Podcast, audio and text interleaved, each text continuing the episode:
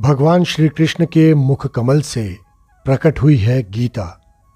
गीता का हिंदी सार। प्रथम अध्याय। धृतराष्ट्र बोले, हे संजय धर्म भूमि कुरुक्षेत्र में एकत्रित युद्ध की इच्छा वाले मेरे और पांडु के पुत्रों ने क्या किया?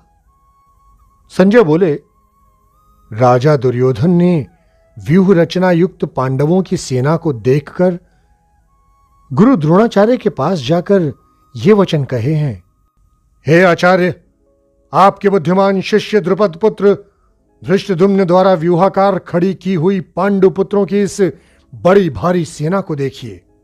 इस सेना में बड़े बड़े धनुषों वाले तथा युद्ध में भीम और अर्जुन के समान शूरवीर सात्यकी और विराट तथा महारथी राजा द्रुपद धृष्टकेतु और चेकितान तथा बलवान काशीराज, पुरुजित कुंती भोज और मनुष्यों में श्रेष्ठ शव्य पराक्रमी युधामन्यु तथा बलवान उत्तमौजा, सुभद्रा पुत्र, अभिमन्यु एवं द्रौपदी के पाँचों पुत्र हैं, ये सभी महारथी हैं। हे ब्राह्मण श्रेष्ठ, आपके पक्ष में भी जो प्रधान हैं, उनको भी आप समझ लीजिए। आपकी जानकारी के लिए मेरी सेना के जो जो सेनापति हैं उन्हें बताता हूँ। हे गुरु द्रोणाचार्य, आप और पितामह भीष्म तथा कर्ण और संग्राम विजयी कृपाचार्य तथा वैसे ही अश्वत्थामा, विकर्ण और सोमदत्त का पुत्र भूरिश्रवा। मेरे लिए जीवन की आशा त्याग देने वाले और भी बहुत से शूरवीर हैं, जो अनेक प्रकार के शस्त्रों और अस्त्रों से सुसज्जित हैं और सब के सब युद्ध में चतुर हैं। भीष्म पितामह द्वारा रक्षित हमारी वो सेना सब प्रकार से अजय है, और भीम द्वारा रक्षित इन लोगों की यह सेना जीतने में सुगम है। इसलिए सब मोर्चों पर अपनी अपनी जगह स्थित रहते हुए आप लोग सभी निसंदेह भीष्म पितामह की ही सब ओर से रक्षा करें। कौरवों में वृद्ध बड़े प्रतापी पितामह भीष्म ने दुर्योधन के हृदय में हर्ष उत्पन्न करते हुए उच्च स्वर से सिंह की दहाड़ के समान गरज कर शंख बजाया है। इसके पश्चात शंख और नगाड़े तथा ढोल, मृदंग और नरसिंहे आदि सब बाजे एक साथ बज उठे हैं। उनका ये शब्द बड़ा भयंकर हुआ है। सफ़ेद घोड़ों से युक्त उत्तम रथ में बैठे हुए श्री कृष्ण महाराज और अर्जुन ने भी अलौकिक शंख बजाए हैं। श्री कृष्ण ने पांचजन्य, अर्जुन ने देवदत्त और भयानक कर्म वाले भीमसेन ने पौंड्र महाशंख बजाया है। कुंती पुत्र राजा युधिष्ठिर ने अनंत विजय और नकुल तथा सहदेव ने सुघोष और मणिपुष्पक नामक शंख बजाए हैं। श्रेष्ठ धनुष वाले काशीराज और महारथी शिखंडी एवं धृष्टद्युम्न तथा राजा विराट और अजय सात्यकी, राजा द्रुपद एवं द्रौपदी के पाँचों पुत्र और बड़ी भुजा वाले सुभद्रा पुत्र अभिमन्यु, इन सभी ने हे राजन सब ओर से अलग अलग शंख बजाए हैं। और उस भयानक शब्द ने आकाश और पृथ्वी को भी गुंजाते हुए धार्त राष्ट्रों के, अर्थात आपके पक्ष वालों के हृदय विदीर्ण कर दिए। हे राजन, इसके बाद कपिध्वज अर्जुन ने मोर्चा बांधकर डटे हुए धृतराष्ट्र संबंधियों को देखकर शस्त्र चलाने की तैयारी के समय धनुष उठाकर ऋषिकेश श्री कृष्ण से ये वचन कहे हैं, हे अच्युत, मेरे रथ को दोनों सेनाओं के बीच में खड़ा कीजिए, और जब तक कि मैं युद्ध क्षेत्र में डटे हुए युद्ध के अभिलाषी इन विपक्षी योद्धाओं को भली प्रकार देख लूँ, कि इस युद्ध रूपी व्यापार में मुझे किन किन के साथ युद्ध करना योग्य है, तब तक उसे वहीं खड़ा रखिए।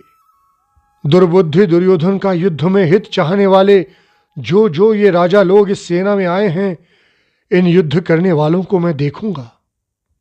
संजय बोले, हे धृतराष्ट्र, अर्जुन द्वारा इस प्रकार कहने के पश्चात महाराज श्री कृष्ण ने दोनों सेनाओं के बीच में भीष्म और द्रोणाचार्य के सामने तथा संपूर्ण राजाओं के सामने उत्तम रथ खड़ा करके ऐसा कहा, हे पार्थ, युद्ध के लिए जुटे हुए इन कौरवों को देखो।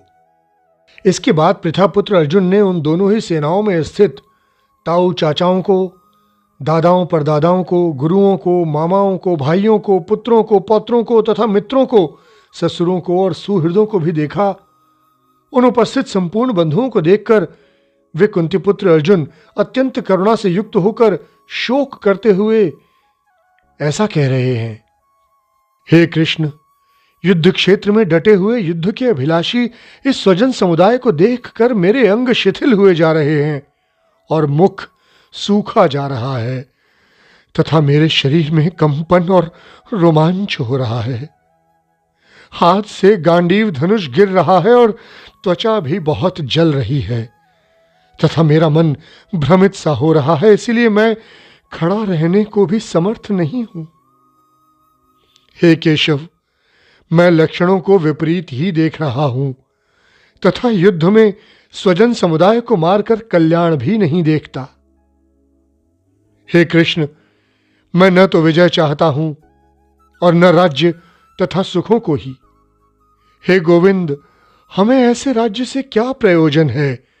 अथवा ऐसे भोगों से और जीवन से भी क्या लाभ है?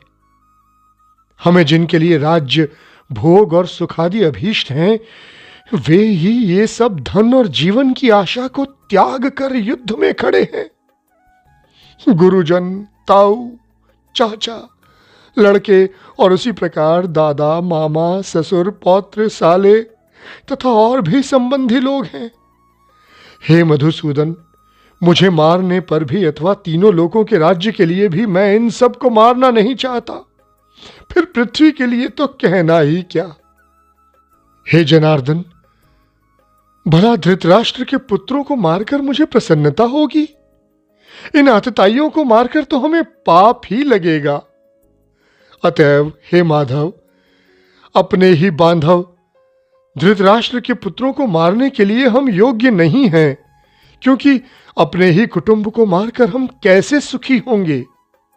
यद्यपि लोभ से भ्रष्ट चित्त हुए ये लोग कुल के नाश से उत्पन्न दोष को और मित्रों से विरोध करने में पाप को नहीं देखते।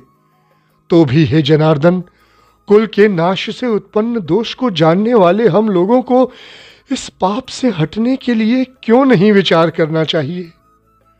कुल के नाश से सनातन कुल धर्म नष्ट हो जाते हैं। धर्म के नाश हो जाने पर संपूर्ण कुल में पाप भी बहुत फैल जाता है।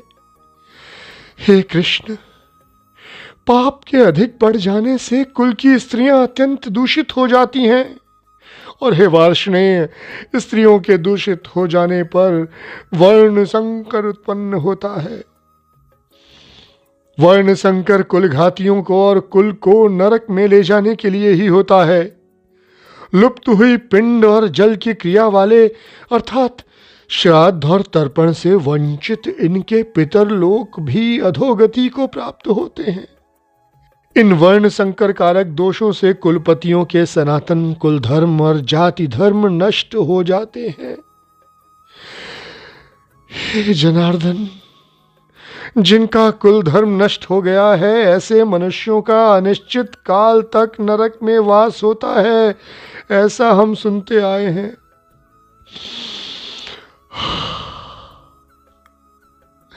हम लोग बुद्धिमान होकर भी महान पाप करने को तैयार हो गए हैं। जो राज्य और सुख के लोभ से स्वजनों को मारने के लिए उद्यत हो गए हैं। यदि मुझ शस्त्र रहित एवं सामना न करने वाले को शस्त्र हाथ में लिए हुए धृतराष्ट्र के पुत्र रण में मार डालें तो वो मरना भी मेरे लिए अत्यंत कल्याणकारक होगा। संजय बोले, रणभूमि में शोक से उद्विग्न मन वाले अर्जुन इस प्रकार कहकर बाण सहित धनुष को त्याग कर रथ के पिछले भाग में बैठ गए। प्रथम अध्याय समाप्त।